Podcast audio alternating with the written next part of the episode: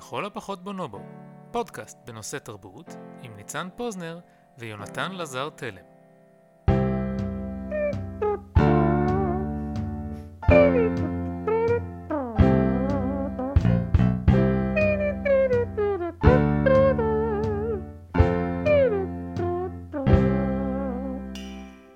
פרק שלישי, מפגשים ראשונים. שלום ניצן, אהלן יונתן. מה שלומך? טוב, תודה. איך עבר החודש האחרון? ציפייה רבה, ציפייה דרוכה, כל הזמן. מתי עוד פרק? מתי עוד פרק? אנשים באים אליי ברחוב, אתה ניצן המפורסם מהפודקאסט, מתי יוצא עוד פרק? אז יש לי חדשות בשבילכם. אנשים שראו ברחוב את ניצן פוזר המפורסם מהפודקאסט, הנה הפרק החדש, ואנחנו פותחים בשאלה, ניצן, האם אתה חשבת פעם אם אתה לבד ביקום? אה, לפחות, לפחות אתה פה, ויש את המאזינים שפנו אליך ברחוב, כן, וחוץ מזה, אני לא יודע. מעניין לשאול, מי מאזין לפודקאסט הזה ביקום? בחלל החיצון. בחלל החיצון. יום אחד אנחנו נשדר את הפודקאסט שלנו בשידורי רדיו בעוצמה חזקה מספיק, כן. ואז אחרי אי אלו שנות אור, אה, חייזרים שיושבים שם יקלטו את האות שלנו ויחזרו לכדור הארץ במהרה ויחפשו אותי ואותך. כן, אבל, אבל יונתן, יש חייזרים בחלל? ואם יש, אז איך עוד לא פגשנו אותם? שאלה מצוינת, טוב ששאלת. אז, אז בואו נתחיל מהשאלה האם יש חייזרים בחלל. אז אה, ארתור סי קלי, קלארק אמר, יש שתי אפשרויות, אני מצטער שאני מצטט אותו בעברית, המבטא האנגלית שלי עוד לא מספיק. אם המבטא באנגלית שלי היה מספיק טוב, כבר היינו מקליטים את הפודקאסט באנגלית ועושים בוכטות של כסף מחסויות, אבל אה, זה לא המצב.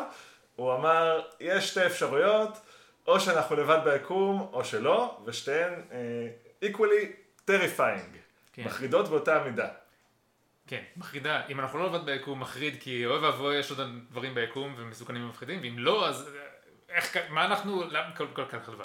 אז, אז מתחילים בשאלה מה הכוונה באנחנו, הרי זאת אומרת ברור שאנחנו לא לבד ביקום, כמו שאנחנו יודעים יש פה עוד כל מיני בעלי חיים בכדור הארץ שאנחנו לא כל כך מחשיבים בספירה, כן. דיברנו בפרק שעבר על בעלי חיים שדי קרובים אלינו ומבחינות שונות ועדיין אנחנו לא רואים אותם כחלק מאנחנו. כן. אז אנחנו, כשאנחנו, לפחות בפרק הזה, כשנדבר על החיים ביקום, אנחנו נדבר על חיים תבוניים, אולי על ציוויליזציות שאנחנו יכולים לזהות אותם, גם אם יהיו זרים מאוד, כמשהו שהוא אה, יותר מכזה אפר של חיידקים ומשהו כזה. שזה משהו שהוא בפני עצמו יכול להיות די, די נפוץ ביקום, הרי בעצם כמו שאנחנו יודעים, היקום מאוד גדול, הוא לא אינסופי, כן. צריך לציין, אה, למי מכם שמתמטיקה זה לא הרקע שלו, יש הבדל מאוד גדול בין המספר הכי גדול שאתם יכולים לדמיין לבין אינסוף. כן, כמו ש... אני לא זוכר מי אמר למי, המרחק בין המספר הכי גדול שאני יכול לדמיין לאינסוף, הוא אותו אינסוף כמו בין אחת לאינסוף. כן, בדיוק. זה בדיוק הנקודה. אז גדול מאוד מאוד מאוד, יש, אה, בג- בגלקסיה שלנו יש מאות מיליארדי כוכבים או מאות מיליוני כוכבים ויש מאות מיליוני גלקסיות, זה הרבה מאוד מקום, אבל לא אינסופי, אבל עדיין הרבה מאוד מקום. נדמה לי ששווה להזכיר גם את מה שאני מכנה גישת דגלס אדמס, אה, מי שלא מכיר, הוא כתב את מדריך נדפיס לגלקסיה ועוד כמה ספרים אחרים ואת ההמשכים שלהם, ואחת מהדמויות החינניות ביותר בספר היא מרווין, האנדרואיד הדיכאוני, כן, הוא רובוט שיש לו שיבוש נדמה לי במעגלי ה... אני מצטער, אני קראתי את הספר לאחרונה לפני 15 שנים, ואני לא זוכר כלום. לא, אני מזכיר לך עכשיו, אז כן, הוא רובוט דיכאוני, יש לו, יש לו אישיות כזה של דיכאוני, או משהו כזה, והוא מוצא את עצמו בספר השלישי, ב"החיים היקום והכל", מוצא את עצמו בפלנטה שמאוכלסת על ידי מזרונים, שכולם, לכל המזרונים קוראים זם, והם אה, ניצודים, משום שהם מזרונים, כדי להיות משומשים כמזרונים אחרי שהם מתים. עכשיו... זה אה, לא נורא שונה מדברים שאנחנו מכירים בכדור הארץ, צריך כן, להגיד. כן. אבל הב- הביטוי של גישת אדמס כאן לחיים ב- ביקום, לדעתי, הוא- זאת אומרת, חשב שהיקום כל כך גדול, יש כל כך הרבה פלנטות, והסיכוי לקיום של חיים כל כך רחב, שלמעשה אין סוג של בעל חיים שלא מתקיים ביקום, כמו מזרונים, שפשוט רק צריך להרוג אותם ולשון עליהם. אגב, זה לא כל כך מפריע להם, כי מכיוון שלכולם קוראים זם, הם לא מצליחים לעקוב אחרי את מי חטפו ומי עדיין בחיים. הם גם טיפשים נורא.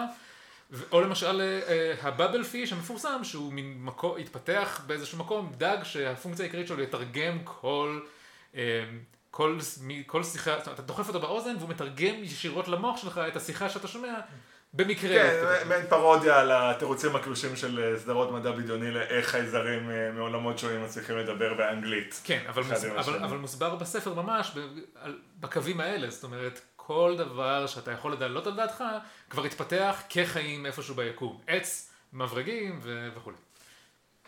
מדען בשם פרמי אה, שאל את השאלה הבאה. הוא אומר, הוא אומר, אם יש חיים תבוניים ביקום, וזה בעצם סוג החיים כמו שאמרנו שמעניין אותנו כרגע, איפה הם? איך זה שעוד לא שמענו אותם? איך זה שעוד לא נפגשנו בהם? ובאמת יש לו נקודה, הרי בני אדם, התרבות האנושית, מאז שהמציאו את הכתב, שם הוא מחליט אה, להתחיל את הטיעון שלו, אה, עברו בסך הכל חמשת אלפים שנה מאז ועד שהצלחנו להנחית אדם על הירח. אנחנו מקווים שמתי שבעשורים הקרובים נצליח אה, להנחית אדם או שניים על המאדים. כן. ו... נשאלת השאלה, היקום גדול, הזמן ארוך, כן, היקום קיים כבר הרבה מאוד זמן. כמה, מצפה... משהו כמו 11 עד 14 מיליארד שנה. כן. איפה שבתחום... מיליארד, מיליארד שנה. בינינו, כן, 13 מיליארד שנה, מבחינה אנושית אין כזה הבדל גדול. לא. כל האנ... יש איזשהו אה, דימוי מפורסם על אה, שעון ההיסטוריה, שאומר, אוקיי, בואו נניח שנדמה את אה, היקום כולו מלידתו ועד היום ל-24 שעות. אנחנו במאייה של הרגע, אנחנו ברגע האחרון, אנחנו עכשיו. אין, אין היסטוריה אנושית במונחים של האורך של היקום, כמעט. ואז זה אומר שעבר מספיק זמן כדי שברגע שיש לך את התנאים להיווצרות ציוויליזציה, זה כמעט דטרמיניסטי שהם כבר יקרו. כן, וכל כך הרבה מעגלים של 5,000 שנה כבר קרו ביקום. בכל כך, זאת אומרת, גם בכל כך הרבה סיטואציות של גילאים שונים של כוכבים פלנטות, הסיכוי שזה לא קרה, שזה, כן, שזה קרה רק פה, כמו שארתור סיקרק אומר, קצת מפחיד. עכשיו, אוקיי, יכול להיות שזה קרה, אבל מי אומר שאנחנו ניתקל בהם? אז אה, אומר, ממשיך להגיד פרמי, תשמעו, אוקיי, נניח שאנחנו נצליח בעוד אלף שנה ליישב אה, פלנטה. אז עכשיו יש שתי פלנטות, נניח שזה לוקח לכל פלנטה קצב של אה, אלף שנה, ויש סיבה גם לחשוב שזה יאיץ, אבל נניח שיש לכל פלנטה קצב של אלף שנה בשביל ליישב עוד שתי פלנטות אחרות, כן. הקצב התפשטות הוא מעריכי. ברגע שיש את היכולת להתפשט ביקום, וזה גם משהו שאני חושב ראינו אותו בכדור הארץ, שברגע שבני אדם התחילו להתפשט זה... הם לא כל כך הפסיקו. הם לא כל כך הפסיק. אנחנו היום אמורים כבר להיתקל בהם. כן, אבל אה, נראה לנו שלא נתקלנו. ככל הנראה. כן. אה, טוב, אני חושב שיש פה אה, כמה הנחות אה, בסיס מפוקפקות בתפיסה הזו. והראשונה היא שזה כל כך קל להגיע למצב שיש ציוויליזציה. אני לא אתפלא בכלל אה, אם נגלה שיש, נאמר, מאדים, אה, מעין אמבות או יצורים חד-תאיים או סתם חלק... מה זה חיים בכלל, פוזנר? כן, הוא DNA, אני לא בטוח איך להגדיר את זה. אף אחד מאיתנו לא ביולוג, כן. בסדר? אבל לא, בוא נגיד לצורך העניין חיידקים כמו בכדור הארץ, כן? אז אנחנו לא מאוד נתפלא אם נגלה שהיו שם פעם ונכחדו. נכחדו, אולי אפילו איכשהו שרדו את זה שהם סופגים כמויות של קרינה ו... ומים. כן, כן. אוקיי, משם ועד לפיתוח, אה, אה, לא יודע... זאת אומרת, יש, יש הנחה, יש כאן הנחה שאומרת שהחיים מתפתחים באופן טבעי לציוויליזציה כוללת טכנולוגיה ומדע, ואתה אומר, אה, לך תדע, יכול להיות שאתה נשאר, אנחנו נשארנו חיידקים די הרבה שנים. זה נכון, אני אומר את הדבר הבא, בתור התחלה צריכים, עד שהגענו לנקודת זמן שבה אנחנו נמצאים היום, היו צריכים לקרות די הרבה דברים בלתי סבירים בצורה קיצונית. היינו צריכים לעשות איזשהו דילוג מחיים מאוד מאוד פשוטים לחיים יותר מורכבים, רב תאים אולי. היינו צריכים לפתח, נקרא לזה תודעה, תבונה, לא נדבר על זה בפרק הזה, דיברנו על זה הרבה פרק שעבר. כן. היינו צריכים לפתח שפה, היינו צריכים לפתח תרבות. אבל, אפילו אחרי שפיתחנו תרבות, גם זה בכלל לא אומר שאנחנו נרצה להתפשט בחלל, זאת אומרת, לפני 500 שנה בערך, בני אדם אה, פיתחו, עברו איזשהו gap אה, פסיכולוגי, שאפשר להם לפרוץ את הגבולות של העולם המוכר, אה, להאמין, לפתח את הקונספט של קדמה. כן. ומי אומר, באותה מידה זה יכול לקרות בעוד אלפיים שנה, או בכלל לא. כן. אם כי, במובן הזה, אתה, אתה לא... אמרת קודם שבני אדם כאילו יש להם איזושהי נטייה טבעית להתפשט. אני חושב שגם, אני יכול לעלות על דעתי, מין מין ללא נטייה טבעית להתפשט, למרות שהביולוגיה על כדור הארץ היא כזאת, זאת אומרת האבולוציה על כדור הארץ היא קצת כזאת. רוב החיים, כדי שהם יהיו, שנוכל לשים לב אליהם, הם צריכים להיות רבים, ולכן הם צריכים לתפוס יותר מרחב ויש תחרות על משאבים וכו'. בכל אופן, אני רוצה להעיר בעניין הזה, שאל מול הטענה שאומרת שהדרך היחידה להגיע למסע, נגיד מסע בין כוכבי, היא דרך ההיסטוריה הטכנולוגית שאנחנו הצגנו כבני אדם, זאת אומרת, של כולל הרגעים המכוננים של להפוך לרב-תאיים ולפתח את הרצון לטייל ביקום ואולי לפתח את היכולת לטייל בחלל רק בגלל המלחמה הקרה וכולי, אפשר להציע גם איזושהי אלטרנטיבה שבה ההתפתחות ש, שמובילה ל, ליכולת למסע בחלל יכולה להגיע במסגרת של חיים שהם אפילו לא תבוניים, או נגיד לא, אין להם ציוויליזציה טכנולוגית, אלא באיזה שהם אמצעים ביולוגיים. מה שעולה לי לראש שאני חושב על האפשרות הזאת זה ה Zergים מהמשחק StarCraft. אתה שיחקת ב StarCraft? אני ראיתי אנשים אחרים משחקים ב StarCraft. אני אף פעם לא שיחקתי, אז אני מתנצל אם יש אי דיוקים. בפני המעריצים האדוקים של StarCraft, שאנחנו לא, לא נציג היטב את ה... כן, אבל אם אני זוכר נכון, אז העיקרון הוא, זאת אומרת, יש, המשחק יש בו כמה מינים שנלחמים על משאבים, או על איזושהי מלחמה, כן? בני כן, אדם. כמקובל במשחקים. כן, ואחד מהמינים החייזריים במשחק הם הזרגים שהם מין כאלה זוחלים. או אה, רכיכות, אני לא בטוח בדיוק מה הם, אבל כל, כאילו, כל בעיה שבני אדם פתרו באמצעות טכנולוגיה, הם פותרים באמצעות אה, אבולוציה או שיפור ביולוגי או הנדסה ביולוגית נאמר. מה זאת אומרת? הם יודעים לעצב את הביולוגיה של עצמם? נדמה לי שכן, שהיצורים שהם יכולים להפוך מיצור אחד ליצור אחר, אבל העיקרון הוא כזה, גם, גם לאו דווקא בצורה של הזרגים ממש, אני יכול להעלות על דעתי מין חיים שמתפתחים במקום או בסביבה כזאת שכופה עליהם לפתח את היכולת של מסע בין כוכבים בשלב מוקדם באופן ביולוגי, כן? באופן אבולוציוני. אז אני אומר, תשמע, אוקיי, אתה בעצם אומר לי, אתה מאוד מרוכז, אתה אנתרופוצנטרי בגישה שלך, אתה מאוד מרוכז באיך ש... אה, בהיסטוריה של תרבות כמו שאתה מכיר כן, אותה. כן, אני אומר את זה עליך, כן? כן, נכון, כמובן. אה, אתה אומר עליי. אני אומר, אוקיי, זה נכון. וזה אכן אפשרי, אה, על אף שאין הרבה יצירות מדע בדיונים שעוסקות בזה באופן טבעי, אפשרי לדמיין מסלול אחר, השאלה היא עד כמה זה ריאלי, אוקיי? כאילו, מה, אתה רוצה להגיד לי שמתפתחים, מתפתח אה, חיים בריק, וכיוון שהם חיים בריק, יותר קל להם להתנייד ממקום למקום. לא, למה לא? גם, אתה יודע, השאלה של מה זה חיים כאן היא שאלה מאוד מאוד מורכבת. זאת אומרת, אנחנו, אנחנו מכירים את החיים על כדור הארץ כחיים שצריכים מים, שלא יכולים להתקיים בריק, אבל... אה, זאת אומרת, הרי אנחנו, אין לנו הגדרה טובה לחיים. אני כן? ליברלית. אני מוכן לקבל חיים ככל דבר שמשכפל באופן... אה, אה, נקרא לזה גנטי או אבולוציוני מידע, כן, מבחינתי, כבר דיברנו בפרק שעבר שאני בשל אה, להכיר במחשב. באנושיות של מחשבים. כן, עדיין, אני לא, לא, לא, לא כל כך בקלות מניח שהבעיה פה היא חוסר דמיון שלי כמו חוסר אה, יכולת פיזית של הדבר הזה לקרות. כן, אז בואו בוא, נסכים לא להסכים. בכל אופן, לא צריך לטפל בבעיה הזאת באופן, בפרק הזה, מכיוון ש... אה,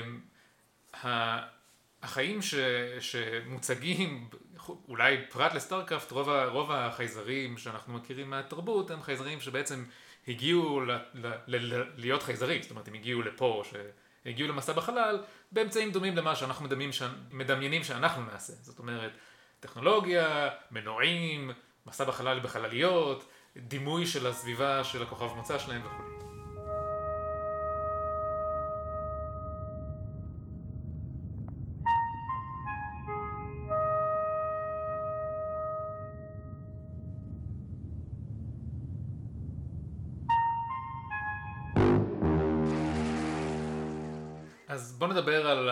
הסרטים שצפינו בהם, ואולי הספרים שקראנו. אה, אתה צפית במפגשים מהסוג השלישי. אה, נכון, רק לפני זה בוא נגיד, הסיפור הזה של אה, מפגשים עם חייזרים זה משהו שמעסיק את המדע הבדיוני, אני חושב במיוחד בקולנועי, בצורה מאוד משמעותית לאורך הרבה מאוד שנים. מפגשים מהסוג השלישי, סרט בן 40 שנה, סרט שעוסק במפגש ראשון על חייזרים וקוקה קולה. ה-20 דקות הראשונות שלו אה, רצופות ב product placements של קולה ומקדונלדס ועוד קצת קולה לאורך, אתה רואה הרבה יותר אה, מוצרים שאפשר לקנות מחייזרים. אה, הוא יצא, ב, כמו שאמרתי, ב-77, באותה שנה שבה יצא מלחמת הכוכבים, לשם ההשוואה, מאיפה היינו מבחינה קולנועית וכדומה. סרט מאוד מייגע. בוא שנייה נכניס אה, אזהרת ספוילרים כללית, כן? יש לנו מדיניות, אנחנו מספיילרים מש... סרטים שאנחנו מחשיבים אותם ישנים או גרועים, אנחנו לא מספיילרים, או אנחנו משתדלים לעשות ספוילרים מינוריים ככל הניתן על סרטים חדשים וטובים.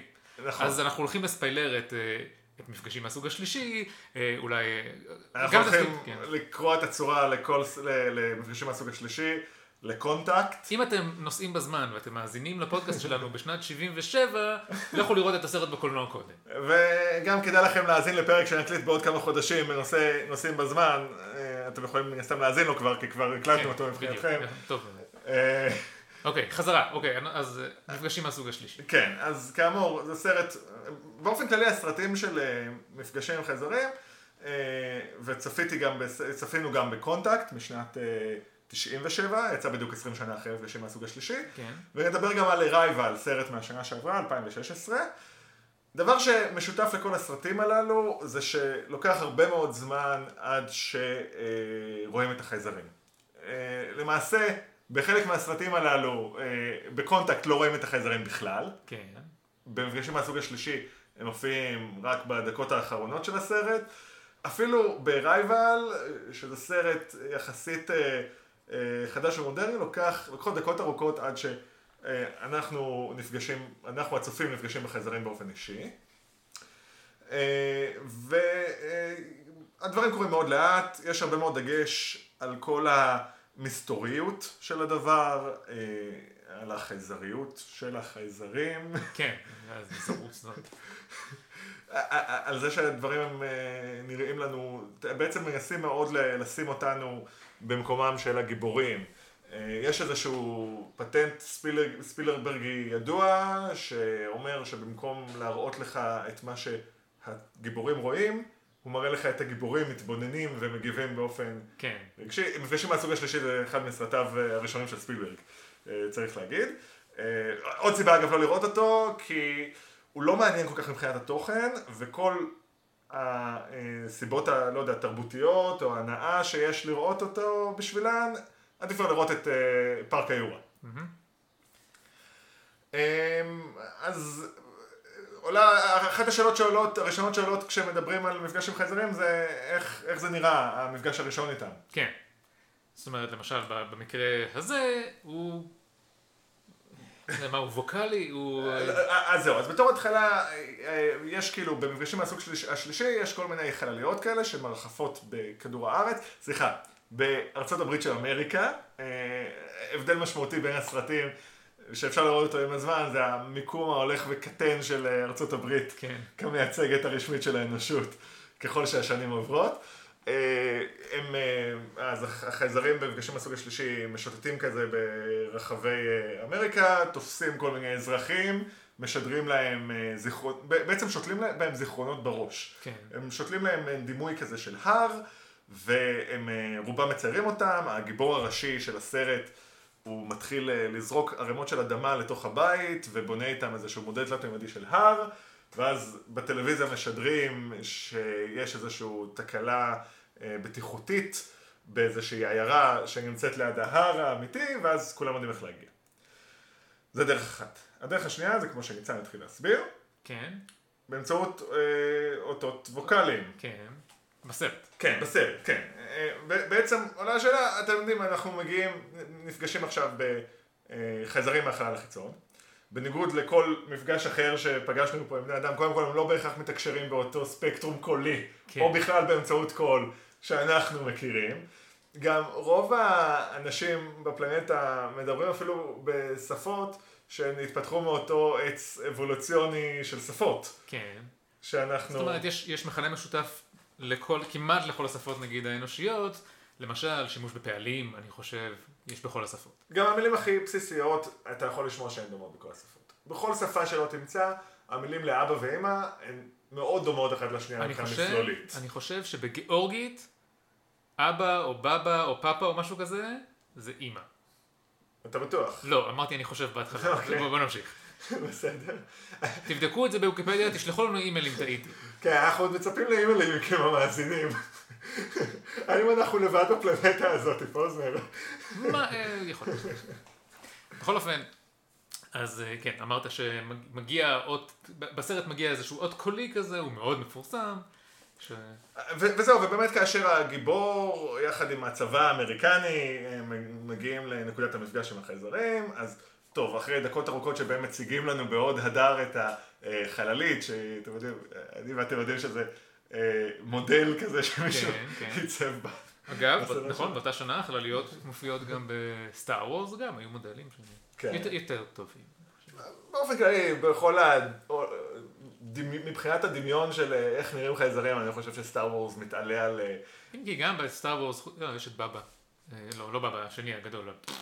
אז זהו, אה, אנחנו אמנם מדלגים קצת לסוף, אבל כאשר אה, אנחנו פוגשים בחייזרים אה, בסוף הסרט, מפגשים מהסוג הש- אה, השלישי, אני אני כל הזמן מתבלבל בין זה לבין סדרת הסית, סדרת המופת. המופת, כן, מפגשים מהסוג האישי. אה, third rock from the sun. שהיא אה, אומנם אה, מומלצת אני מניח, אבל אנחנו לא נדבר עליה כי היא לא רלוונטית. כן, אה, אז כאשר הם פוגשים באמת בחייזר במפגשים מהסוג השלישי, אז מדובר באותו הומנואיד אה, נמוך קומה, ראש אה, גדול. ראש גדול, שכולנו מכירים, אותו אחד שאנחנו מכירים מכל מיני תיאוריות קונספירציה, ודווקא ב Star Wars, מלחמת הכוכבים, יש לך עוד צורות. יש כן. הם גם רובם כאלה, מה שנקרא bipedals, אבל לא משנה, יש שם איזה... מה זה bipedal? סליחה? כמובן, עומדים על שניים זקופים, כי כי את רובם שחקנים שחקנים שהם... זה- זהו, זאת נקודה חשובה. בשנות ה... בשנים המוקדמות של המדע הבדיוני בקולנוע, היה צריך בן אדם שיפעיל את הדמויות, אז... לא נורא, עדיין אתה יכול לראות יותר דמיון. ב- בקיצור, אז הם מגיעים לאותו הר, ואז החללית אה, נוחתת, ואז מתחיל איזשהו ג'ם סשן אה, סוער. אינטרפלנטרי, כן. כן. לא, לא, כולם באותה פלנטה, אבל אינטר, כל, לא יודע מה היא. כן. עכשיו, אז יש לך את החייזרים שהם מאותתים כל מיני אותות, ואז הבני אדם אומרים, כן, בואו נחזיר להם את, ה... את אותו האות שהם שלחו לנו, כדי שנוכיח להם שאנחנו יודעים לשמוע. כן. ו- ו- וזה נהיה, בעצם, טוב, איך זה נראה בסרטים אחרים? כן, בוא נדבר על למשל Contact. כן, אז ב Contact, ה- ה- אמרת כבר, החייזרים בעצם לא בדיוק מופיעים בסרט, אבל ה- ההתגלות הראשונה שלהם מגיעה באותות רדיו, אה, אותות, זאת אומרת אותות ברדיו טלסקופ, שנקלטות ברדיו טלסקופ, הקלטות, נקלטים ברדיו טלסקופ. באופן כללי, כן, אה, אני חושב ש Contact הוא סרט הרבה יותר מתוחכם ברמת התיאור שלו של חייזרים, הוא הרבה יותר מציאותי, ואני חושב שהוא מנסה לצייר, לפחות חלק ממנו מנסה לצייר מין כזה תחזית לאיך ייראה מפגש ראשון מציאותי, לא שהחייזרים מגיעים לכאן. אני אפילו מצאתי שהוא די משכנע כאשר צפיתי בו, אה, בוודאי הרעיון של איך יראה אות ראשון שנקבל מחייזרים. כן, ו- אז ג'ודי פוסטר יושבת שם בתחנת רדיו טלסקופ. נכון, זה ג'ודי פוסטר. זאת ג'ודי פוסטר, אה, בתחנת אה, מעין שדה כזה של אה, אה, צלחות לוויין שהוקמו לצורך העניין. כן, מאזינים לאותות אה, בכל מיני אורכי גל בחלל, ואז היא שומעת רצף של צפצופים. כן, והיא קצת אה, מנסה לפענח אותו, ומוצאים שם... אני חושב שבסוף זה יוצא אה, רצף של מספרים ראשונים. נכון? לא, זה מה שקורה אחרי שהם מחליפים את השיטת פענוח. אה, כן. ה image הראשון שהם מפענחים, לא, סליחה, אני טועה. הראשון זה רצף של מספרים ראשוניים, נכון? אבל אז הם מגלים שיש עוד רובד, כן, יש עוד אות מול בשל האות. והאות השני זה הקלטה של היטלר פותח את האולימפיאדה אה, הראשונה כן, בברלין. נדמה לי שזה היה שידור הטלוויזיה הראשון. אתה מדייק, זה אפילו מה שהם טוענים אה, בסרט. כן, אז השידור הזה הגיע לחייזרים, החייזרים מאוד התרשמו מהיטלר, כמו- כמו רבים אחרים בתקופה, כן. צריך להגיד, גם ג'ודי פוסטר שם, אה, סליחה, אה, גברת, אה, לדמותה קוראים אלינור אירוויי. ג'ודי פוסטר, אנחנו נתייחס לזה גם בהמשך. אה, היא, אה, אומרת, לא, אה, הפוליטיקה של היטלר זה לא מה שמעניין, זה בסך הכל אה, אומר, קיבלנו את ה... קיבלנו את השדר שלכם. כן. הם, לא יודעים שהשדר הזה הוא... לא, לא יודע עליהם. נדמה לי שזה נכון גם מבחינה מדעית, ששידורי טלוויזיה, מבחינת אורכי הגל וכולי, יש להם סיכוי גדול מאוד לדלוף ולהגיע רחוק. אחת הטענות האמת שהסבירו למה אנחנו לא שמענו עדיין חייזרים אחרים, היא שאנחנו בעצם בשנים האחרונות, העוצמה של השידורי רדיו שאנחנו משדרים, פחתה בצורה משמעותית. כי הטכנולוגיה של השידורים השתפרה. כן. אז אנחנו כבר, השידורים שאנחנו מייצרים, כבר לא נמלטים כל כך בקלות מכדור הארץ. כן, אבל אולי הם עוד יכולים לבנות עדיין את היטלר. יש פשוט פרק זמן יחסית קצר. אה, היה כאילו פרץ של תשדורת עוצמתית מכדור הארץ, ואז הפסקנו כן. לעשות את זה. של כמה עשרות שנים, אבל כן. במונחים גלקטיים זה צריך קצר. להגיד שברגע שכאילו הגל נע במהירות האור, כן, וברגע. שהוא חלף על פני הרדיו טלסקופ של החייזרים, הם כבר לא יכלו לקלוט אותו שוב. זאת אומרת, אם, באותם 50 שנה הציוויליזציה שלהם הייתה, הציוויליזציה שלהם הייתה באיזה שלב אחר, הם פספסו. אבל אה, שוב, לצורך העניין, נדלג על העובדה שהחייזרים הצליחו לפענח את הקידוד של המידע, ובנו טלוויזיה, לא משנה. אה, אוקיי, אנחנו מדברים על מדע בדיוני. אה, האמת שזה לא חשוב, הם יכולים פשוט להחזיר את האות כמו שהוא בלי לפענח אותו. ואז אנחנו מפענחים אותו באמצעות טלוויזיה. לא חשוב. זה מעניין, האם אנחנו יודעים שהחייזרים אה, בווגה, זה המיקום שבו הם הצליחו ליצור קשר עם חייזרים, האם אנחנו בטוחים שהם בכלל פענחו את האות? אולי הם כמו בני האדם במפגשים מהסוג השלישי? הם פשוט מח- מחזירים את ה... כן, ומעמידים פנים, כן, כן, אנחנו נדבר באותה שפה כמוך. כן, אתה, אני, אני חושב, אני מנסה לא לספיילר את ארייבל עכשיו, כן. אבל נדמה לי שהמגע הראשון שם הוא גם אה, סוג של אה, מין כזה החזרה, זאת אומרת, זה, זה הדרך הכי פשוטה. גם אם אתה, אני מדמיין את עצמי מגיע כן לאיי הפסחא לפני שניקחו לשם אנשים, מנופף לאנשים לשלום, הם מנופפים, אולי הם חושבים שזה אומר משהו אחר, אבל תגובת מראה כזאת נראה לי די טבעית. אז אם נחזור רגע לקונטקט, רק כדי לסיים את הדיון לאיך זה בא לידי ביטוי שמה, אז יש, ואז האות השלישי שהם מצליחים לפענח, זה אה, הוראות טכניות כן. לאיזשהו מובן. אה, הם הצליחו, בעצם זה מתחיל, מ, יש בצד של המפה הזאת מעין אה, מפתח לוגי, שהוא מה שמכונה שפת המתמטיקה, בעצם יש איזושהי הנחה, שהיא גם מובלעת קצת בהנחה של התקשורת הטונאלית המוזיקלית, הנחה שהמתמטיקה היא שפה אוניברסלית, כיוון שהיא מבוססת על אה, לוגיקה באופן הכי טהור שלה, זה משהו שכל תרבות מתקדמת תצליח לפענח אותו, והוא אמור להיות אחיד בכל, בכל איזה, אה, תרבות שניתקל בה. איך זה מתקשר עם הטיעון שלך, ניצן, לאפשרות שחייזרים יראו אחרת מאיתנו? אה, קשה, לא, אני- יש לי, ש... אני אעשה את זה ככה, אני לא רוצה לספיילר, יש, הסרט הרייבר מבוסס על נובלה, משהו בסדר גודל של 70 עמודים שנקראת Story of Your Life של אה, טד צ'יאנג נדמה לי, או צ'אנג או משהו כזה, לא רוצה לספיילר, אבל הוא עוסק בשאלה של. האוניברסליות של מתמטיקה שם באופן די מעניין. טוב, אתה שכנעת אותי, אני הולך לקרוא, אני ראיתי רק את הסרט, אה, אני קורא מאוד לאט לצערי, זה דבר שאני אתלונן עליו עוד בהמשך הפודקאסט אני מניח, אבל אני אקרא את זה בעיון. מאוד, אה, אה, זאת נובלה קצרה. באמת, משהו כמו 70 עמודים, מאוד מאוד מומלץ, אגב, זאת נובלה שכדי לדון בה אנחנו כנראה היינו צריכים להזמין חבר בלשן בשביל לסייע. כן, אולי גם, אולי חבר פילוסוף. כי יש היבטים בלשניים מרתקים ש, של כל הסיפור הזה, המון היבטים של שפה שאנחנו, שוב, בתור אנשים שחיים באותו מארג לשוני עולמי, הם אה, עיוורים לנו, אבל א', הלוגיקה של השפה, המבנה הליניארי של השפה האנושית, האופן, בעצם אה, יש היום אה, תיאוריות קוגניטיביות שמדגימות את זה שהשפה שלנו משפיעה על איך שאנחנו חווים את המציאות. אה, לדוגמה, אה, האופן שבו אנחנו מזהים צבעים מאוד מושפע מהשאלה האם יש לנו שם לצבע כן, או אין אותו. כן, נדמה לי למשל שביפנית יש מילה אחת שהיא, זאת אומרת מילה אחת שהמשמעות שלה היא גם איזה תחומים של כחול וגם תחומים של ירוק. משתמשים באותה מילה, ואנחנו יודעים שלמשל אה, הומרוס אה, קרא לפרות אדומות או משהו כזה, מכיוון שעוד לא הייתה הבחנה בין חום לאדום. כן, מיני- עוד ספר שאני עוד לא קראתי שעוסק בנושא הזה בהרחבה, זה ספר בשם בראי השפה. אה, אנשים שקראו אותו אומרים שהוא מרתק, אז אני ממליץ עליהם, עליו בשמם. כן. אבל, אבל אני חושב ש, ש-Story of Your Life ו-Arrival עוסקים בשאלה הזאת באופן ה... בטח בתחום הזה של המדע הבדיוני הפופולרי של מפגשים עם חייזרים, עוסקים בשאלה הזאת באופן הכי אה, מתוחכם ומרתק. זאת אומרת, שאלה של תקשורת עם חייזרים ומה המשמעות של... ה...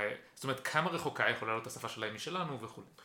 עוד דבר שעולה שם, אה, אני חושב שציינתי את זה, אבל בכל הסרטים הללו, באופן טבעי, וזה גם כנראה מה שיקרה במציאות, אה, אם, אם זה יקרה יום אחד, אה, מי שמוביל את המפגש עם החייזרים זה הצבא. לפעמים זה הצבא האמריקאי, לפעמים זה כל מעצמה וצבאה שלה, אה, אבל הצבא הוא מעורב בצורה מאוד יסודית בעניין הזה, וגם הוא זה שמקבל את ההחלטה בסוף. כן.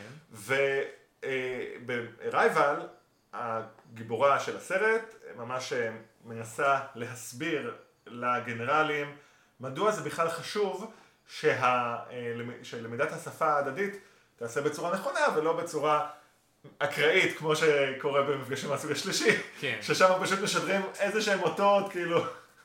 לא, אתה לא רוצה, זה כמו שאם אתה הולך לפגוש נגיד את השגריר של איזושהי תרבות מאוד זרה, כל פעולה קטנה שאתה עושה עלולה להיות מאוד מעליבה למשל בעיניו או משהו כזה. בוודאי שכשזה נוגע לחייזרים, כל פליטת פה קטנה יכולה להתבטא כהכרזת מלחמה. אכן, אה, ואכן אה, לצורך העניין היא נאלצת להסביר שם איך אפילו על מנת לשאול את השאלה הכי בסיסית שאפשר לשאול, שהיא אה, למה אתם פה, אתה צריך לעשות עבודת הכנה מאוד יסודית. אני, שוב, אני לא אפרט יותר, תראו את זה. אני רוצה בשלב הזה אנקדוטה מהספר, זה לא ספוילר גדול, אבל בספר אותה דמות, כן, היא מספרת על, על מפגשים ראשונים של שפות מהסוג הזה, היא מספרת שם אנקדוטה על ה... היא אומרת ככה... גם בסרט אגב היא אומרת את זה. כן, אותה אנקדוטה. ב-1770. כן, קפטן קוק מגיע לאוסטרליה, אה, יורד מהסירה, פוגש את האבוריג'ינים שחיים שם באוסטרליה, הוא מצביע על מה שהיום אנחנו קוראים לו קנגרו, ואומר להם מה זה, והילידים אומרים קנגרו, ומאז קוראים לזה קנגרו, ואז הדמות מספרת בסיפור שלמעשה למדנו מאוחר יותר שקנגרו בשפה האבוריג'ינית אומר משהו כמו אתה מתכוון לזה שם? לא, בסרט היא אומרת, אני לא יודע. כן, או למשל אני לא יודע. מה שכן... או סליחה, אני לא מבין. כן, האנקדוטה כנראה לא נכונה. אבל זאת אנקדוטה טובה לגבי... זאת אנקדוטה שאני הכרתי ואני למדתי מהסרט שהיא לא נכונה. כן. כנראה לא נכונה. כן. זאת רמת ההתחייבות. אבל אה, האופן הזה שבו הסרט עוסק במורכבויות של תקשורת עם חייזרים, אני לא חושב שראיתי. עוד דבר שצריך להגיד לזכותו של רייבל, הסרט היחידי שאני מכיר שהמבנה הביולוגי של החייזר שנפגשים בו הוא באמת שונה מכל דבר שאנחנו מכירים. כן. זה לא יצור סימטרי, זה לא יצור עם ראש וגפיים ויש לו אה, תכונות באמת חייזריות וגם כל המדיום שבו הוא מתקשר הוא אחרת. כן. זה מרתק. באמת שזה מעניין, מומלץ לראות. אה, נחזור שנייה לסוגיית הצבא שמגיע כן. לעטוף שם את האזור, כן? זה, ראינו את זה, בטח שראיתם את זה ביום השלישי ובסרטים אחרים, יש איזושהי נחיתה מיד, טנקים של הצבא, ההתייחסות המיידית לחייזרים כאיום, אולי בצדק, מכיוון שככה אנחנו מכירים את זה מההיסטוריה האנושית, אבל, ה, אבל למשל בסרטים, בקונטקט ובארייבל, דווקא לא ברור מיד שה, שהחייזרים מהווים איום כל כך גדול. זה נכון, אבל בקונטקסט צריך להגיד שהחייזרים לא נמצאים פה, אז יש יותר מקום לדיון פילוסופי. כן. ובאמת במסגרת של השיח, אה, יש לך שם גורמים בבית, כמובן בבית הלבן, אה, של ביל קלינטון, הוא מופיע בסרט, אני לא בטוח שהוא... אה, אני בדקתי זה, הוא לא... מצד שני יש סצנות, רגע, אתה מגיב על משהו שעוד לא אמרתי למאזינים. ביל קלינטון משתתף בסרט, בחלק מהדברים מביאים הקלטות, כמו שבדקת. כן, דבריו הוצאו מהקשרם, כן. הוא מדבר על גילויים במאדים, ושמים את זה. מצד שני, יש וידאו שבו רואים אותו יחד עם כוכבי הסרט, אז אני מניח. זה נדמה לי, קראתי על זה גם. אני לא זוכר מי היה היוצר שקשור בעניין הזה, אבל הוא היה גם, הוא עבד גם בפורסט גאמפ. וזו אותה אסטרטגיה של לצלם אנשים מהסרט ולהלביש אותם בתמונות היסטוריות אמיתיות. גדול. ביל קלינטון לא הובא לצילומים. בכל אופן יושבים שם מסביב לשולחן אה, אה, כל מיני פוליטיקאים, ויושב שם, שם איש דת, ויושבת שם הגיבורה של הסרט, שהיא מדענית, ועושים איזשהו דיון באותות האלה, מה אנחנו עושים איתם, וכמו שאמרנו, ב Contact אז הם שולחים איזשהו אה, אה, סט של הנחיות. כן. הסט של ההנחיות האלה זה הנחיות לבניית איזשהו מתקן. מתקן שההפקה שלו די מסובכת. אה, כן, יקרה, זה מתקן... המבנה האחד הכי יקר בהיסטוריה של האנושות, כן, גם אחלה CGI. כך לפי הסרט. אני מאוד הופתעתי מהאיכות של ה-CGI בסרט. אנחנו נוטים לדמיין שבשנת 97 הדברים היו פחות טובים. כן, אבל הוא סרט יותר ישן מהמטריקס, ואת המטריקס ראיתי לא כל כך מזמן, ובעצם קצת התאכזבתי. המטריקס שמו את הכסף שלהם במקומות אחרים, וגם, אתה יודע, ב Contact הם היו צריכים להשקיע זמן מאוד קצוב שבו היה CGI. כן, זה נכון. אוקיי. בכל אופן, זה מין מתקן שכאילו, האנשים, בני אדם אפילו לא יודעים בדיוק מה הוא אמור לעשות, זאת אומרת, ברור איך הוא... לא... אז הדילמה היא, מה, איך אתם יודעים שאתם לא פותחים איזשהו פורטל, שדרכו הצבא של החייזרים מווגה יבוא, לש... ככה, ככה הם כובשים uh, כוכבים, הם uh, מאוד... זאת אומרת, כאן אתה, אתה ממש יכול לראות בסרט את הדמויות כבר מדמיינות את החייזרים על פי הסרטים שהם ראו, שבהם החייזרים באים, יש, צריך להגיד, יש, יש סרטים כאלה, היום השלישי זה סרט שבו החייזרים באים לכבוש את כדור. אבל בעצם, בינינו, כל ההתפתחות המדעית ב-100-200 שנים האחרונות, יש שיח מאוד פורה בין המדע למדע הבדיוני. הרבה מאוד מהטכנולוגיה שאנחנו עובדים איתה היום. צריך להגיד שיש גם שיח מאוד פורה בין תעשיית הנשק והמדע, זאת אומרת, אנחנו כבני אדם הרבה פעמים מפתחים את, ה... את תעשיית החלל שלנו פיתחנו במסגרת פיתוח של כלי נשק.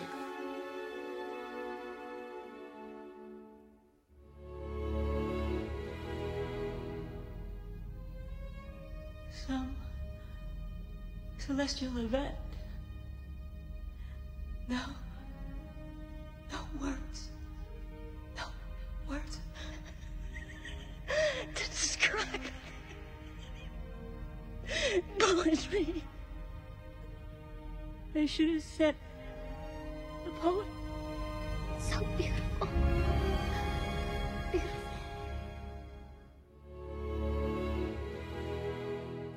אלמנט די נפוץ ב... כשמדברים על מפגש עם חייזרים הוא אה, שאלת השאלות של היחס בין חייזרים ואלים או אלוהים. כן, יש היבטים אמוניים מאוד משמעותיים אה, לעצם המפגש עם חייזרים. כן, הדבר הראשון הוא שאנחנו כבני אדם אה, עד לאחרונה לא ידענו שכדור הארץ הוא לא מרכז היקום וההנחה האמונית שלנו הייתה שהוא כן מרכז היקום ולפתע אנחנו מגלים אנחנו דחוקים באיזושהי פינה לא חשובה, אבל לא בטוח ש... אז מצד אחד אה, אפשר להניח שאנחנו כבר מורגלים בלהתאכזב, ומצד שני עולה השאלה כמה פעמים עוד נוכל להתאכזב ולגלות שלא, אנחנו לא המין המועדף, אנחנו לא מרכז היקום, הנה יש פה גזע תבוני אחר, כן. ולא זה בלבד, אלא שהוא הרבה יותר מתקדם מאיתנו. כן, קיבל את כל הצ'ופרים. אפילו הוא זה שבא ומביא אלינו את, אה, את הקדמה. כן, זאת אומרת, מיד נשאלת השאלה, מה, מה היחס שלו אל, אל, אל מרכז היקום, כן, אל האל המרכזי שברא את היקום, בדתות שמאמינות באמונה כזאת. בנוסף, אני חושב שיש איזשהו אלמנט של, נאמר, הזרות המוחלטת של חייזרים, שהיא אנלוגית לאיזושהי זרות מוחלטת של האל, שהוא לא שייך, כן, האל היהודו-נוצרי, ב- ששייך, כן, בדת, אני לא, אני מומחה מאוד קטן לדתות אחרות, אבל אני יכול לראות אה, איך זה יכול להתבטא גם שם, שהאל הוא לא שייך למעגל הטבעי של הטבע, הוא לא חלק מהבריאה, הוא חיצוני לה, והחייזרים מגיעים כאילו גם מאיזשהו מעגל נפרד, הם לא חלק מההיסטוריה הביולוגית שלנו, בניגוד למשל בננות, ו- ויש משהו אלוהי בזה. אה, כן, ופה אני אצטט עוד פעם את ארתור סי קלארק, שאמר שכל טכנולוגיה מתקדמת מספיק, קשה מאוד להבחין בינה לבין קסם. כן, בלתי אפשרי, כן, להבחין ביניהם. ובתפיסה שלנו כבני אדם אה, ארציים, אנחנו בדרך כלל מקשרים בין קסמים לדת, כן. או לאלוהות. כן, ניסים זה בעצם ביטוי של אה, איזה קסם אלוהי, ו, ו, זאת אומרת, מבחינה הזאת, חושב, כאילו, אי אפשר לדעת אם החייזרים שמגיעים הם לא במקרה גם אלים. והתמה הזאת היא חזקה באופן מיוחד בקונטקט. אני למעשה סבור שזה בכלל, בכלל לא סרט על מפגש עם חייזרים. ציינתי כבר שלא רואים את החייזרים בשום שלב, אבל זה אפילו לא הדיון המרכזי שיש בסרט. הסרט עוסק בצורה מאוד בוטה בדת, באיזשהו מובן זה אפוס דתי על המסע של גיבורת הסרט, אלינור אירוויי, בעלת השם אלינור חץ דרך, כן. אה, שהיא מעין סוג של אה, נביא. באיזשהו מובן, אני קצת ראיתי בדמיון למשה, אה, שמגלה, כאשר היא מקבלת את האות, יש בזה מעין ביטוי של הסנה הבוער, התגלות אלוהית שיש בסנה הבוער, ש... או... ואיזושהי, היא מקבלת ממנו הנחיות, קצת בדומה לנוח, שקיבל את ההנחיה לבנות את תיבת נוח, אז היא מקבלת את ההנחיה איך לבנות את הכדור, וגם... הכדור, זאת אומרת, המבנה הענק שהזכרנו קודם, שמשתמשים בו כדי לפגוש את הכדור. ניצן צודק, שכחתי ש... לא אמרנו שהוא כדור. לא אמרנו שהוא כדור. זה מין כדור קטן בתוך כדור גדול שמסתובב סביב ציר קטן. ש... אכן, ו- וגם אה, בעצם אה, כאשר אה, היא אה, בונה את הכדור הזה, אז זה, זה, היא כמובן לא עושה את זה בכוחות עצמה, ויש דיון מאוד מרכזי בסרט בשאלה מי יהיה הבן אדם שיכניסו פנימה וישלחו אותו, אה, באיז- באיזשהו שלב מבינים שה- שמדובר בקפסולה ששולחת, הם מגלים שיש מושב, כן, ואז טוב, מישהו צריך לשבת במושב. כן. אה, חלק מאוד מרכזי בסרט זה המאבק של הגיבורה להיות השליחה, הנביאה, המלאכית. כן, שתעלה להר סיני לקבל את ה... בוודאי, ואחת, גם יש דיון בשאלה אם היא כשירה, ויש ועדה שדנה בשאלה מי הבן אדם שייבחר להיות השליח שלנו למפגש עם החייזרים. והגיבור הגבר, שהוא גם עושה האהבה רומנטי שלה, והוא, היא בעצם, סליחה, אני אלך צעד אחורה, היא בעצם מגיעה למקום מאוד אתאיסטי, היא מאוד מתעקשת שמי שצריך לפגוש את החייזרים הוא איש מדע. לראיה היא אומרת, הם דיברו איתנו בשפת הלוגיקה, כן. ולא באותות ומופתים. אם כי כן באותות ומופתים. וזה גם הטיעון שטוענים כנגדה. כן. ולעומתה, עזר כנגדה, הוא מגיע ממקום דתי, הוא גם, יש לו השקפה מאוד אנטי-טכנולוגית, והוא סבור שהבן אדם שנשלח לייצג את האוכלוסייה האנושית, שרובה הגדול מאוד מאמין, צריכה להיות אישה מאמינה, ויש שלב בוועדת איתור, שמעמידים את הגיבורה בפני השאלה האם את מאמינה באלוהים? ואחרי דקות ארוכות של התפתלות, היא נאלצת להודות בפה מלא, לא, אני לא מאמינה. כן. והטיעון שנאמר הוא טיעון מוסרי, סליחה, את חושבת שרוב אוכלוסיית האנושות היא דילוז'נל, כן. הזייתית, מיד שתייצגי אותנו. אבל בסוף עקב אה, אירועים... אה, אירועים מצ- אולי לא לא שווה לספלר את זה. לא כזה לא. חשוב. בקיצור, מח- יש אה, פיגוע במתקן. פיגוע ממניעים דתיים. עניינים דתיים במתקן שנועד לשגר את הנציג. הפלא ופלא, יש עוד מתקן. רגע, גם על זה שווה להתעכב. כיצד, כיצד זה שיש עוד מתקן? ובכן, אלינור היא נהנית מחסותו של מעין אה, אה, איזשהו אדם, אה, עשיר מאוד, אה, שחי על מטוס, כן. הוא חי בשמיים, הוא לא נוחת כמעט אף פעם, הוא סוג של מלאך שומר שמלווה אותה, והוא בחר בה להיות הנציגה, בניגוד להשקפה של כל, אה, כל שעה- האנושות, של כל כן, האנושות, והוא אומר לה, תשמעי, אני לא פראייר, אני בניתי עוד מתקן, כן. אני בניתי עוד מתקן, בואי, אני בחרתי אה, בך כן. להישלח. ו... אה, ואז שולחים אותה לשמה. היא חווה איזשהו מסע די מרתק קולנועית, שבו היא אה, מתגלגלת, היא נופל- הכדור, היא, עובר בכל מיני חורי תולעת, כן. והיא בסופו של דבר מגיעה לאיזשהו מפגש עם דמות אה, וירטואלית של אבא שלה. אבא שלה, אבל הוא לא, כי הוא הייצוג של החייזרים. אה, הגיעו למסקנה שהיא הכי תרגיש בנוח איתו. כן. נדלג קדימה, יש איזשהו מפגש כזה, התגלות מקסימלית, ואז היא חוזרת לכדור הארץ כדי לגלות שהאנושות כולה חיכתה, ומנקודת מבט של האנושות לא קרה שום דבר, הכדור נפל, וזהו. ועכשיו, בהיפוך, אולי צפוי, אני לא יודע, כן, בהיפוך של המקרים, היא צריכה להוכיח שהיא לא הסתה. היא עומדת בפני ועדת חקירה קונ- קונגרסיאלית להבנת הכישלון של כן. פרויקט קונטקט, והיא צריכה להסביר, לא, הוא לא נכשל. אני פגשתי את החייזרים. אבל ו- אומרים לה, סליחה, אין לך שום הוכחה לזה. כן, אז את נפלת במשך שתי שניות, לא קרה כלום. אין אין לך שום הוכחה לזה, איך את יכולה להוכיח ש... אז, זה ההיבט הזה, ואני חושב ש, ש, שזה דבר שאפשר לראות אותו גם בעוד סרטים, אה, ו, וגם במסגרת הדיון המקדים, גם צריך להגיד בהערה קטנה, שאחת השאלות בשלב הפרנואידי ביחס לחייזרים, אז רוב לאו, אה, שאתם אולי מכירים אותו מהבית הלבן, כן. אה, הוא משחק אה, פוליטיקאי ימני, שם אני משער, שמרני. הוא אומר לה, תשמעי, אנחנו לא יודעים כלום על החייזרים האלה, אנחנו אפילו לא יודעים אם הם מאמינים באלוהים.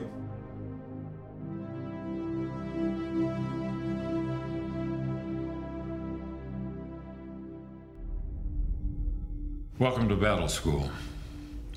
A great responsibility rests upon each of you. When the enemy first invaded, we were not ready. Millions of innocent lives were lost. That must never be allowed to happen again.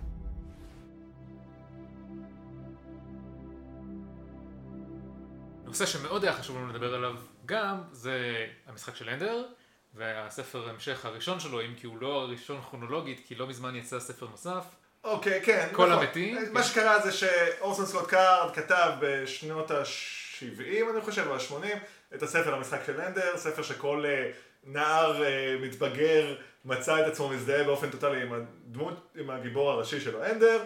ומאז במשך עשרות שנים הוא פשוט כותב עוד סיקוולים, פריקוולים, ו- המשכים מקבילים. סדרות מקבילות, כן. בכל אופן, המשחק של אנדר, למי מכם שלא קרא, אם אתם כבר מבוגרים מדי בכדי לקרוא, אז הנה התקציר, כן? אה, אה, החייזרי- החייזרים מגיעים אל כדור הארץ, אה, הפורמיקים או הבאגים, כן? מגיעים לכדור הארץ חייזרים שאנחנו בסופו של דבר לומדים שמתוך איזושהי אי הבנה פורצת בינינו למידה מלחמה. אי הבנה שמבוססת על התקשורת, תקשורת- צורת התקשורת השונה לחלוטין שבה פרומיקים כן. מתקשרים. מכיוון שאין אין, לא- להם אינדיבידואל, כן? אז הם, הם, הם כאילו, בעיני בני אדם התעללו בבני אדם, כשלמעשה בעיני הפורמקים פרט אחד הוא לא, הוא לא משהו שיש טעם... הפרומיקים הם בעצם חיים בתוך איזשהו מערך כזה של תודעה קיבוצית, כן, שלמעשה יש מלכת כוורת, כן. ויש לה, ו- וכל הפרטים הם מעין שלוחות שלה, אז כאשר אתה... ש... אם, אתה, אם אתה פוגע בפרט אחד, זה לא, זה חסר משמעות. כן. ללחוץ ידיים, כן. לתת לך כיף חזק, על כן, הגב.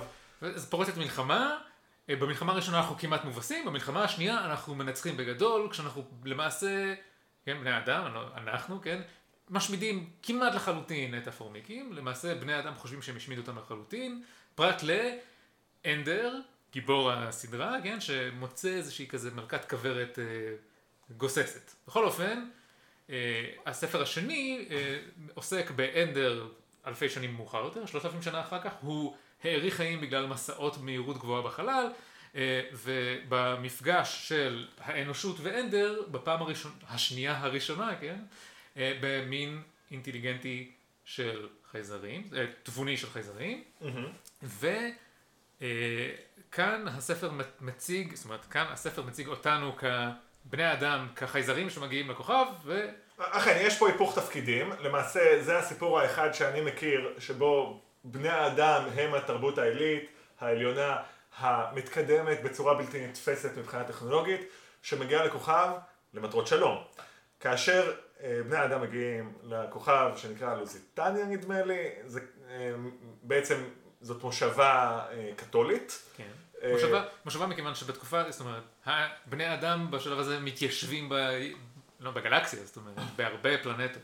וברגע שהם מגלים שהכוכב כבר מאויש על ידי מין שמפגין אה, אינטליגנציה, אה, אז אה, יש איזשהו נוהל שמי יודע כמה שנים יושב ומחכה למקרה שזה קורה, והם מיד מגדירים גבולות קבועים וסופיים של המושבה, שהמושבה לא תתפשט מעבר אליה על גבי הפלנטה.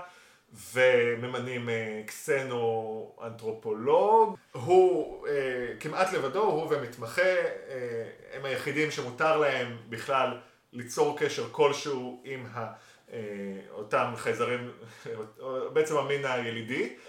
הם מגיעים לשם, אסור להם להביא איתם שום טכנולוגיה, אפילו לא אמצעי כתיבה. כן. אה, זה למעשה- פשוט טכנולוגיה שזרה לילידים. כן, יש גם נהלים מאוד מוגבלים לגבי כמה זמן במגע מותר להם להיות איתם.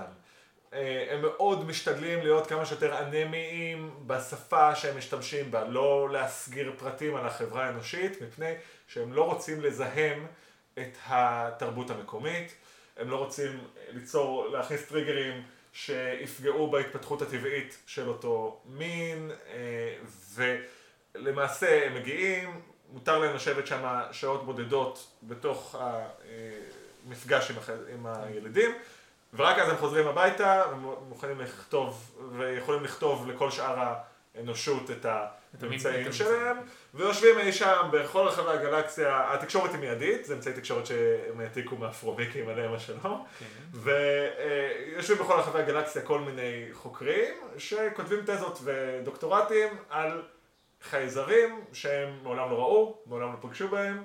המנהגים הזנולוגיים של החוקרים בלוזיטניה מאוד דומים למחקרים אנתרופולוגיים על כדור הארץ. ולמה שלמדנו בעקבות שנים רבות של ניסיון רב אמר ממפגשים עם חייזרים. וגם מה שלמדנו ממפגשים ראשונים מסוג אחר, שהתרחשו באמת כאן על כדור הארץ, כשבני אדם פגשו בני אדם אחרים בפעם הראשונה. אכן. אנחנו נדבר עכשיו על, על מה שאנחנו חושבים שהוא, אה, נאמר, המפגש הראשון הארכיטיפי שהוא אה, גילוי אמריקה. למעשה, לי לפחות היה די ברור, כאשר אה, למדתי על גילוי אמריקה בצורה יותר מפורטת, שבעצם זה הבסיס שעליו כל יצירת, יצירות המדע הבדיוני בנושא בנויות. כן, למי מכם שלא שמע, האנשים באירופה לא תמיד ידעו שאמריקה קיימת, הם גילו אותה בסוף המאה ה-15, אולי די בטעות. אה, די מהר הם גילו גם שיש מה לעשות שם. צפון אמריקה, איפה שהיום נמצאת המעצמה החשובה בעולם, הייתה פחות חשובה לפני שהייתה שם המעצמה הכי חשובה בעולם, ודרום אמריקה היה מרכז הפעילות היותר אינטנסיבי של מפגש בין התרבויות האלה, אה, בטח שבמאה ה-16.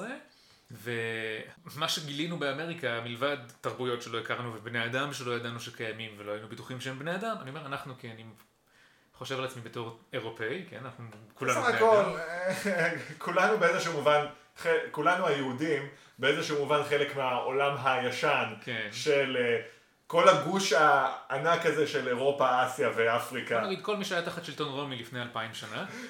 התגלית פרט לבני אדם האלה שהכרנו לפתע הייתה המון זהב וכסף, בשלב מסוים התחילו לגדל שם סוכר, בקיצור הרבה מאוד כסף. כאן המערב הוא החייזרים הכובשים באופן די מובהק מכיוון שבאנו, לקחנו מה שרצינו וחזר.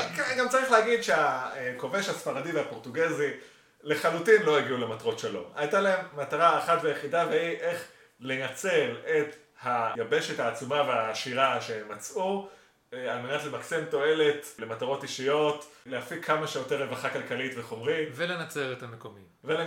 כן. אני רוצה להגיד, שאמרתי, קראתי לעצמנו מערב, וחשבתי שבהקשר הזה זה טיפשי מאוד. למה? כי הם במערב. אה, זה, זה נכון. כן, לא חשוב, אירופה. אז אפשר ממש לראות איך מפגשים ראשונים מסוימים, למשל ב-Arrival או בקונטקט, שמגיע המין העליון עם הטכנולוגיה היותר מתקדמת, להפיץ אותה בקרב הילידים, הילידים, אולי את הדת שלהם בקרב הילידים. אז, בוא נאמר שהסיפור האמיתי היה כנראה הרבה יותר דומה ליום השלישי. כן, כן. סרט שלא התייחסנו אליו עד עכשיו, כי הוא לא כזה מעניין. כן. אבל בגדול, אם זכור לי נכון, מהפעם האחרונה שראיתי את הסרט, החייזרים מגיעים, דבר ראשון שהם עושים זה להשמיד את כל ה... מונומנטים, איזה מין חוויית יום עדין כזאת מנקודת המבט של הילידים כן. האנושיים. מגיע חללית, נעמדת מעל הבית הלבן, מרכז היקום. כן. אה, ו... מרכז העוצמה. כן, ומפוצץ אותו. כשהפורטוגזים והספרדים הגיעו לדרום אמריקה, הם עסקו ב... עכשיו, מנקודת המבט של הילידים אה, האמריקאים, אה, ראשית, זה אכן מפגש, אם הם באמת חשבו שהם פוגשים באלים, מגיעים אליהם דמויי אדם, טכנולוגיה קסומה לחלוטין. גם כל הנורמות המוסריות של מלחמה אצלם היו אחרות לחלוטין. הילידים לא נהגו להרוג את האויב. כן, הם נהגו לשבות אותו, ואז כן. להקריב אותו במקדשים שלהם. מבחינת, בנורמות המלחמה האירופאיות, אתה הורג כמה שיותר מהאויב, וכאילו... וניצחת, כן. ניצחת. אז הילידים היו שולחים את הלוחמים הכי אמיצים והגיבורים שלהם, הם גם במקום לנסות להסתוות, כמו שמקובל אצלנו, כן. הם היו... צועדים בג... בגלוי, בגאון, כן. ונורים על ידי רובה. בתלבושת הקרנבל הברזילאי שלהם, ואתה יודע, עם החץ וקשת או whatever שלהם, וחוטפים את הכדורים, אמנם מיושנים, אבל עדיין מאוד אפקטיביים. די קטלניים, כן. למשל, ביום השלישי, כן, העליונות הטכנולוגית של החייזרים יש, אני חושב שיש איזו סצנה שבה יורים פצצת אטום על החייזרים, כן, והיא כן. לא עושה הרבה. כן. כן, עכשיו זה מגיע לידי מצב שאני חושב קראו לו קורטס, או ההגייה כן, שעל הפנים, הצליח בעזרת אה, כמה, איזה עשרות או מאות לוחמים, פשוט לנצח את האימפריה הכי גדולה באזור אה, מקסיקו היום, הייתה בזמנו תרבות מאוד חזקה של 70 אלף תושבים, כן. פשוט הפסידה להם בלי, כמעט בלי מלחמה. כן, במובן הזה אפשר להיזכר ב, בתחילת הדיון שלנו על האפשרות שכשנפגוש חייזרים הם פשוט יהיו בשלב כל כך שונה באבולוציה הטכנולוגית שלהם שהמלחמה תהיה לא הוגנת. הבעיה של תרבויות דרום אמריקה הייתה שהם פשוט היו מאחורה כרונולוגית בהתפתחות. הם היו בעידן האבן כשאנחנו באנו לשם עם ספינות ורובים, אבק שרפה, אה, וחיידקים. חיידקים, נכון. החיידקים זה היה למעשה האלמנט הכי חשוב כנראה, אה, אלמנט שגרם לכך שהאוכלוסייה הילידית נכחדה כל כך מהר, שהיו צריכים להביא עבדים מאפריקה, כן. כדי לעבוד את השדות המקומיים. סוכר בעיקר, וגם טבק יותר מאוחר. אני חושב אגב, בהקשר הזה, יש סרט, תסכית רדיו נדמה לי המקור, שעוסק בדיוק בזה, וזה מלחמת העולמות. החייזרים מגיעים לכדור הארץ ומפסידים בגלל החיידקים. זאת אומרת, מקרה הפוך, שבו הם לא תכננו כמו שצריך. כן, טוב, אני לא חושב שנעלה את המאזינים בשאלה מדוע אה, תעבורת חיידקים, חיידקים מגיעה מכיוון אחד ולא אחר, אני יכול להמליץ לכם לקרוא את ספרו של ג'רארד דיימונד, רובים חיידקים ופלדה, כן. או לחלופין סיכום שכתבתי בנושא לקורס אה, בשם 1492, ראשיתו של עולם גלובלי, אה, אני אשים קישור.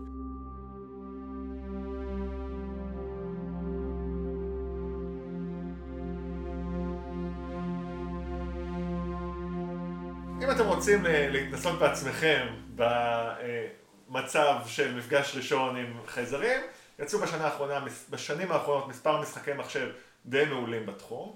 אה, הראשון הוא אקסקום ואקסקום 2, אה, שני משחקים מאוד אסטרטגיים וטקטיים שעוסקים בכדור הארץ שמתגונן מפני פלישה של חייזרים שבאו יותר בגישה, נקרא לזה הספרדית פורטוגזית, לכבוש את כדור הארץ. השני הוא משחק בשם סטלאריס, משחק סימולציה שקצת אה, מזכיר משחקים דוגמת ציוויליזיישן, בהם אתם יכולים לשחק את האנושות, או גזע חייזרי אחר ביקום שרק מתחיל לחקור את עצמו, אה, לחוות את ההתפשטות בגלקסיה, את המפגשים הראשונים עם תרבויות מתקדמות יותר או פחות מכם, ולראות מה יוצא מזה. ואם אנחנו כבר בהמלצות, אני ממליץ גם לצפות בסרט אובליביון עם תום קרוז.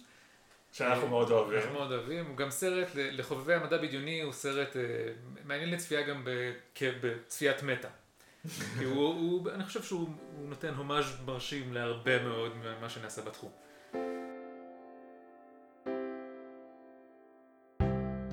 עד כאן הפעם, תודה רבה שהאזנתם. אה, אנחנו מאוד נשמח אם תיצרו איתנו קשר, אם יש לכם הערות, אפשר למצוא אותנו בפייסבוק, לכל הפחות בונובו, או לשלוח לנו אימייל, את ליסט בונובו, שטרודל gmail.com. מקווים שנהנתם, להתראות עד לפעם הבאה. להתראות!